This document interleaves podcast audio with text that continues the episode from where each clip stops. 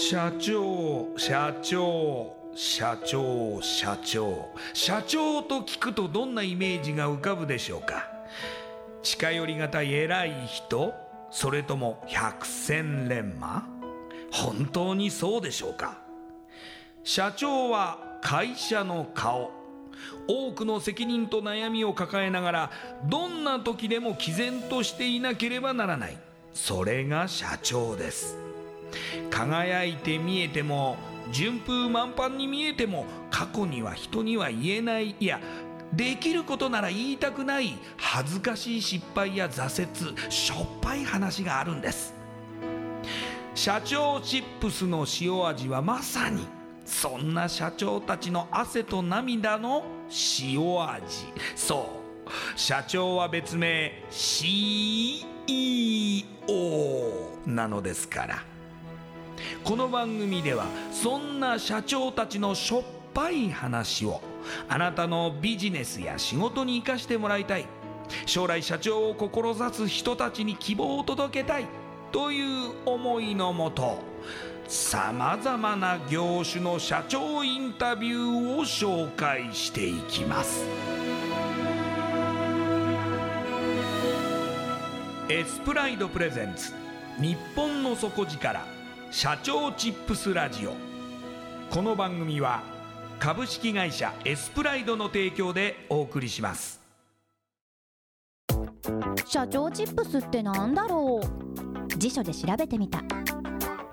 社長のカード付きポテトチップスで、他の参加社長とのネットワーク作りにもなり、メディア露出の PR 戦略も伝授。どういうこと？日本の底力社長チップス。エスプライドプレゼンツ、日本の底力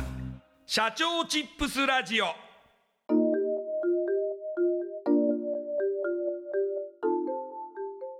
エスプライドプレゼンツ、日本の底力社長チップスラジオ。こんばんは、社長応援ナビゲーターの西川真理子です。今夜のゲストは株式会社 3Cs 代表取締役、畑中康彦さんです。畑中社長、よろしくお願いします。はい、よろしくお願いします。ではまずはじめに、私の方から畑中社長のプロフィールご紹介させてください。畑中さんは慶応義塾大学法学部をご卒業後、リードジャパンに入社されます。IT 系の国際見本市のプロデューサーとして企画営業、来場者動員に従事された後、2003年に株式会社セレブリックスにご入社。コンサルティング事業本部統括マネージャーとして数百社の顧客開拓プロジェクトを指揮することに。顧客3倍増など数々のプロジェクトで成功を収め、2010年33歳の時に株式会社 3Cs を設立、代表取締役に就任されました。営業の標準化、組織営業力の強化、見込み客の育成などのテーマで、クライアント企業に対して具体的な営業支援を提供されています。それではこの後、畑中社長の汗と涙の塩味エピソードに迫っていきます。畑中社長、はい、まずリードジャパンに入社されますが、こちらは希望されていたお仕事だったんですか？そうですね、はい、大学4年生の時の就職活動で、それまでこういう展示会の、主催をする会社っていうのがあるって知らなかったんですが、たまたま就職活動の中で見た DM でそういうことをやってる会社があるっていうのを知ってですね、この会社、この仕事面白そうだなっていうので、就職活動をする中で、入社をさせていただいたという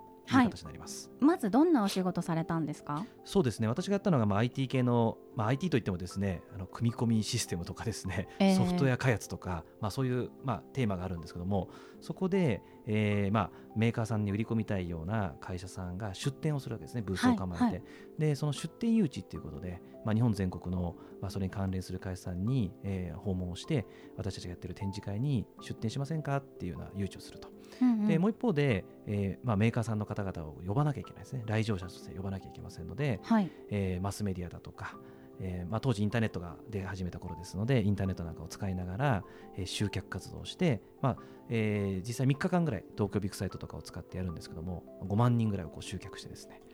はい、で、出店者も何百社っていうので展示会を作っていくと、こんな仕事を最初はしました。1チーム何人ぐらいで担当するんですか？そうですね、私がやった IT 系のチームはですね、全部で10人ぐらいでしたかね、はい、うんうんうん、じゃあチーム一丸となってプロジェクトを成功させるという、はい、プロジェクトチームみたいな形で仕事していく形となると思いますけれども、はい、そういう形で仕事をすることは、やりがいを感じたりとか自分としては向いている感じでしたか？そうですね、チームで働くっていうことももちろん面白かったんですけども、やっぱ何よりもその展示会っていう仕事っていうのが3日間に向けて1年間動き回ってですね、でビッグサイトでバーッとこうブースが立ち並んで自分たちが呼んだお客さんが来て、そこでいろんな商売が行われるんですけども、終わるとですね一斉にブルドーザーみたいなので全部ブース壊したんですよバーッともう使わないですもんね。結局そうです、はい、皆さん出展者の方持ち帰って残ったものを全部ブルドーザーみたいでバーッとやって、真っさらなんですよ、はい、真っさらのところに立って真っさらになるみたいな、はい、それがなんか1年間自分が頑張った仕事がなんか終わるみたいな、またリセットされて次の会期に向けて頑張るみたいな、なんかそのサイクルが自分としてはなんかその時はすごい楽しかったですね。はい、すごいですね。3日のために1年間費やす。そうですそうです。はい。その次にご入社されたのがセレブリックス。はい。こちらもイベントプロデュース。この会社はですね、リクルート出身の方々が作った、はい、営業コンサルの会社だったんですね、はい、で営業コンサルの会社だったんですけども、新しい事業の中でイベントプロデュース事業をやりたいというお話もあってですね、でその前職の先輩とかと数名でその会社に移ってですね、でそういう新規事業としてイベントプロデュース事業を立ち上げようというようなことで、転職をしました。うまくいきましたか？そうですね、正直うまくいかなかったです、はい、私としては自信を持ってですね、今までの経歴だったりやってきたことっていうのを自信を持って転職したんですが、何もその後ろ盾がない中で、イベント事業を立ち上げるっていうことですね、これ2年ぐらい正直やったんですけども、最終的にはイベント事業から撤退しようということで撤退をしました。実はそのタイミングでこのセレブリックスって会社が上場しましてですね、はいはい、でその中で、上場した中でいろんな会社を M&A をしまして、広告代理店ですとかそれこそイベントのプロデュース会社だとかこういった会社を M&A したんですね、はい、なので、私がいた事業部としての、ミッションは終わったんですが、私自身はその M&A した、広告代理店とかそれからイベント会社の方に出向という形で2社回りまして、そこの中で継続してイベント事業を運営したという形になります。この会社にいらっしゃる間はではイベントに携わったということですかね？そうですね、最初はこのイベントに携わったりとかその広告代理事業をやってたんですけども、その後ですね、本業であるコンサルティングですね、研修をやったりとか営業代行をやったりとか営業コンサルティングをやるっていう方に私自身は実はキャリアチェンジをしまして、はいはいその会社に転職をしてから5年ぐらい経ってキャリアチェンジをしまして、そっちの道に入っていったという形になります。ここで初めてコンサルティングに関わるわけですね？そうなんです、はいはい、携わってみての感触っていかがでしたか？そうですね、実はそれまで僕はコンサルティングという、コンサルタントという仕事、方々がものすごい嫌いでして、はい、正直、はい、というのも友人などもしくは知り合いなどでコンサルタントやってる人がいたんですけども、はいそういう仕事ぶりを見てですね、実業じゃないなと、結局手を動かして、やってるのはその会社の方々で、横から正直偉そうなこと言ってね、でそれで結構いいフィーをもらって、あんな仕事はしちゃいかんというふうに実は自分の中で思ったんで、はい、コンサルティング会社に入って、その会社の一番の主力事業はコンサルティングなんでですね、コンサルティング事業もやらないかということで何回もその社内でも誘いを受けたんですが、実はずっと断り続けて、はい、なんかヘルプ的にですね、はい、講師がどうしても足りないからちょっとスポットで講師やってみたいなオファーがあった時にちょっと本当にお手伝いで人まで喋るみたいなことをやったんですが、全く自分はそのコンサルタントっていう意識はなく、むしろそれをずっと否定してきてやってきたんで、はい、正直そのキャリアチェンジするときっていうのはそれまでの自分を否定するようで、正直なかなか抵抗感あったんですが、はいその時に自分自身でも何をしていいかっていうのがあんまり定まってない時期だったんで、はいある意味その流れに任せてですね、じゃあコンサルタントやってみるかっていうことで実は動いたっていう経緯があります。でも始めてみたら意外とハマってしまうというか、自分に合っている部分も見つけられたということなんですかね？そうですね、コンサルタントとしてやってみようっていうふうに思って、それを突き詰めてやったりとかですね。それから一番自分の中でハッと気づいたのは、その提供したコンサルティングとか研修を提供した受講した方とか受講生の方がからのそのフィードバックを受けた時に、その方たちが本当に分かりやすかったとか、やってみてそれを実践してみたら自分の成績が変わったっていうような、フィードバックを受けてですね、それであれ、この仕事ってもしかしたら自分が思い描いたその虚業というかですね、形のないものではなくて、実はものすごい形のあるものなんじゃないかっていうふうにやってみて気づいたって形になります。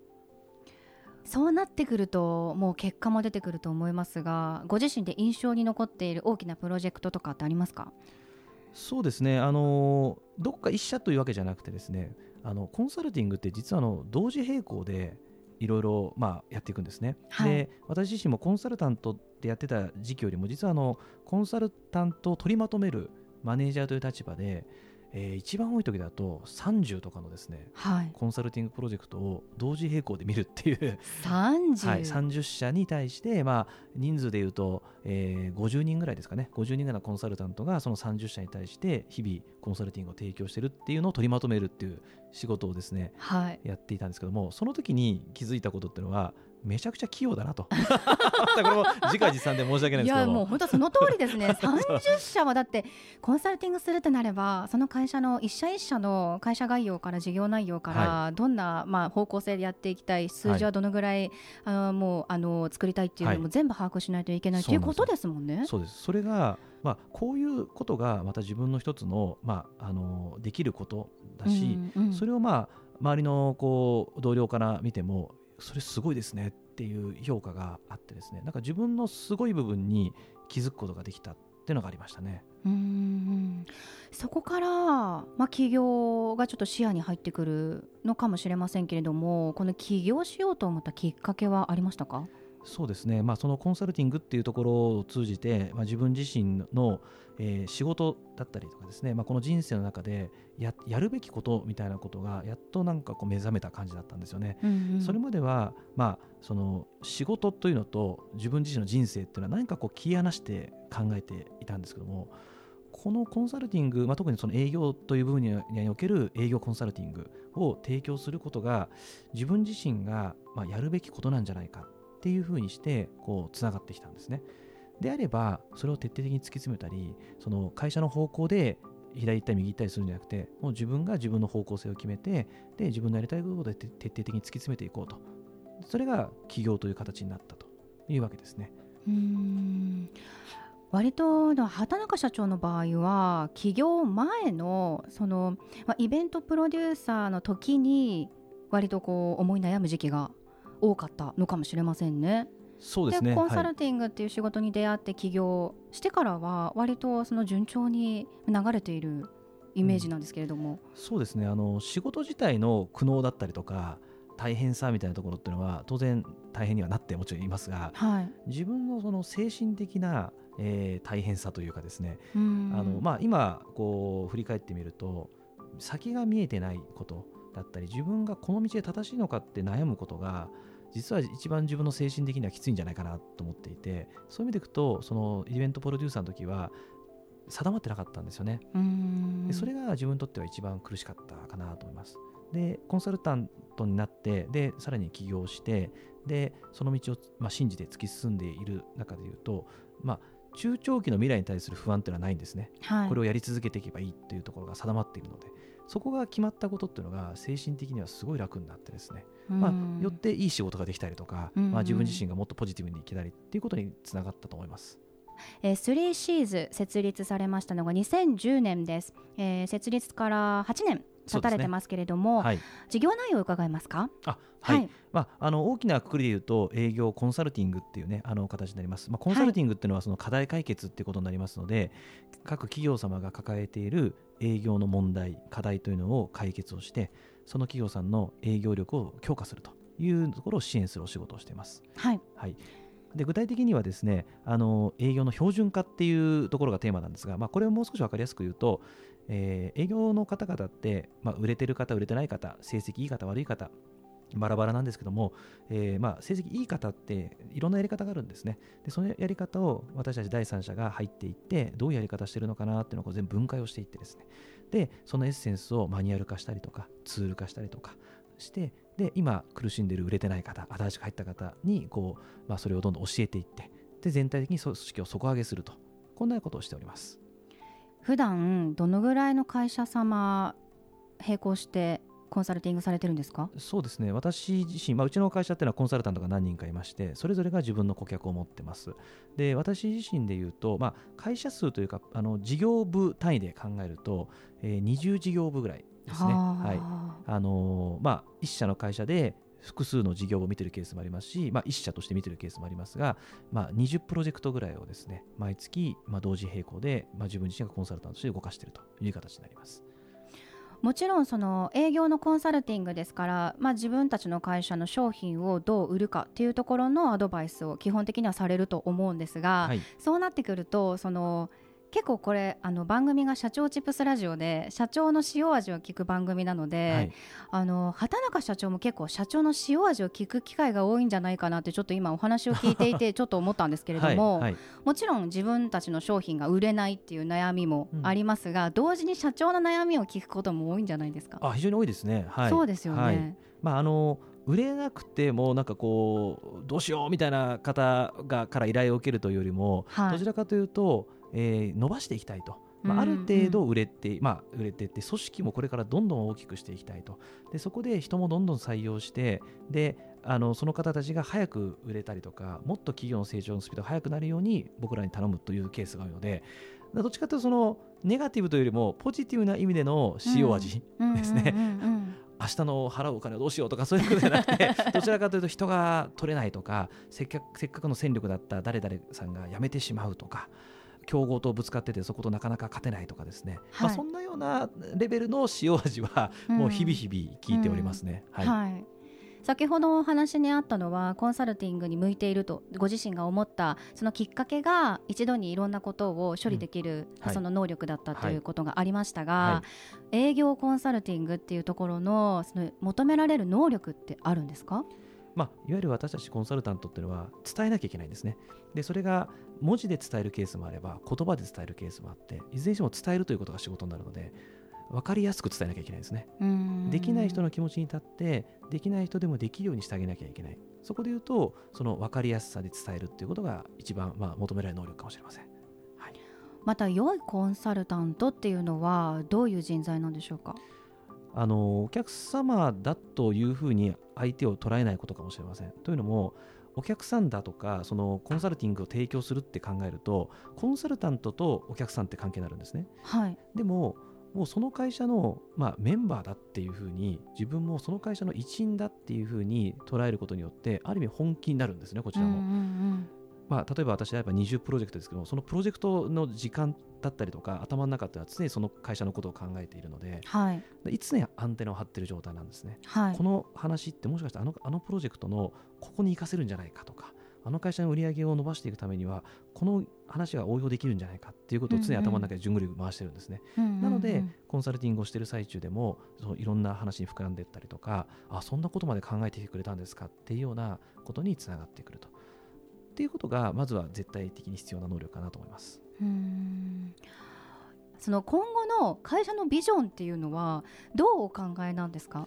そうですね、もちろん会社組織としてやってるんですけども、会社経営をしてるっていう意識よりもコンサルタントとしてトップで走ってるっていう意識が正直強くてですね。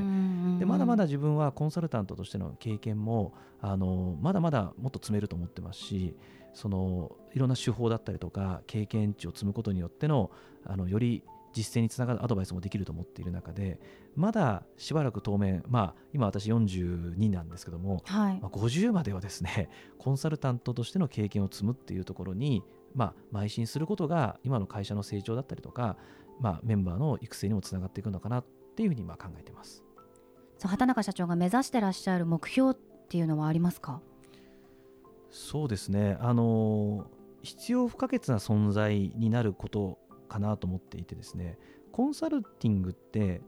なくても別にその会社って困らないっちゃ困らないんですよ。もっと伸ばしたいなっていう時にコンサルティングを使うわけで、となると僕らの存在ってなくなってしまうんだけども、やっぱりあの人がうちの会社に関わってくれていて、うちの会社の成長って本当に変わったよねっていう声だったりとか、例えば私が関わったその営業のあるメンバーが、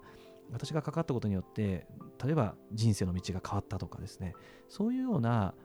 会社だったり人だったりにとっての不可欠な存在になっていけるかどうかっていうのは、やはり自分たち自身のスキルアップともつながってくると思うんですね。その声を一個でも多くもらうっていうのが、自分自身が目指しているところだし、そこが多くなればなるほど目指しているところに到達するかなと思ってます。今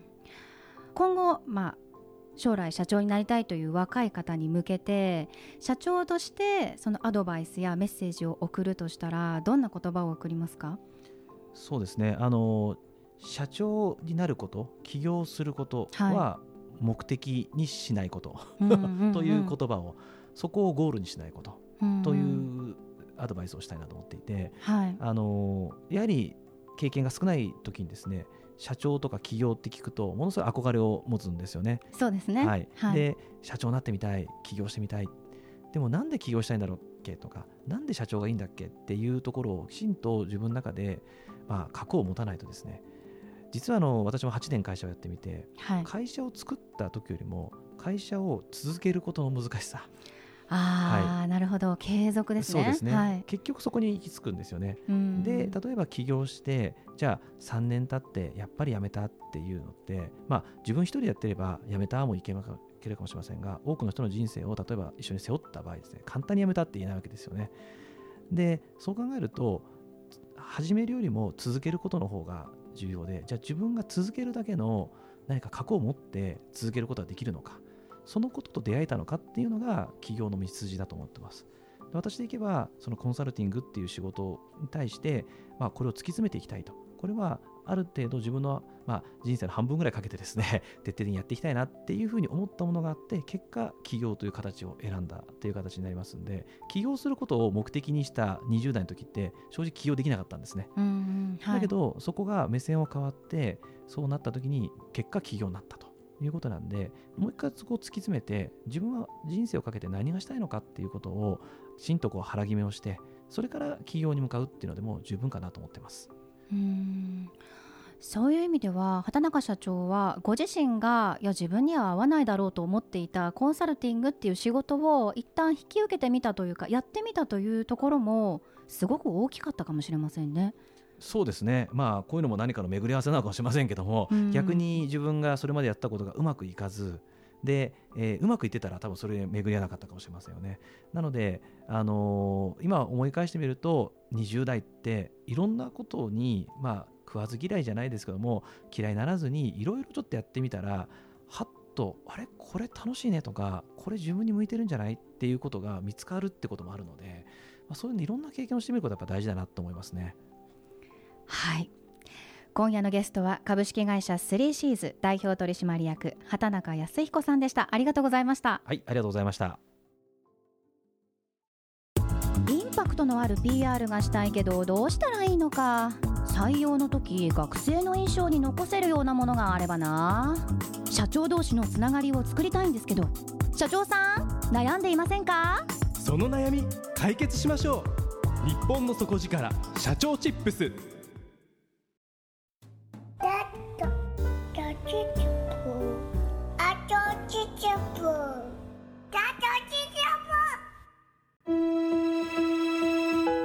エスプライドプレゼンツ日本の底力社長チップスラジオ。この番組は株式会社エスプライドの提供でお送りしました。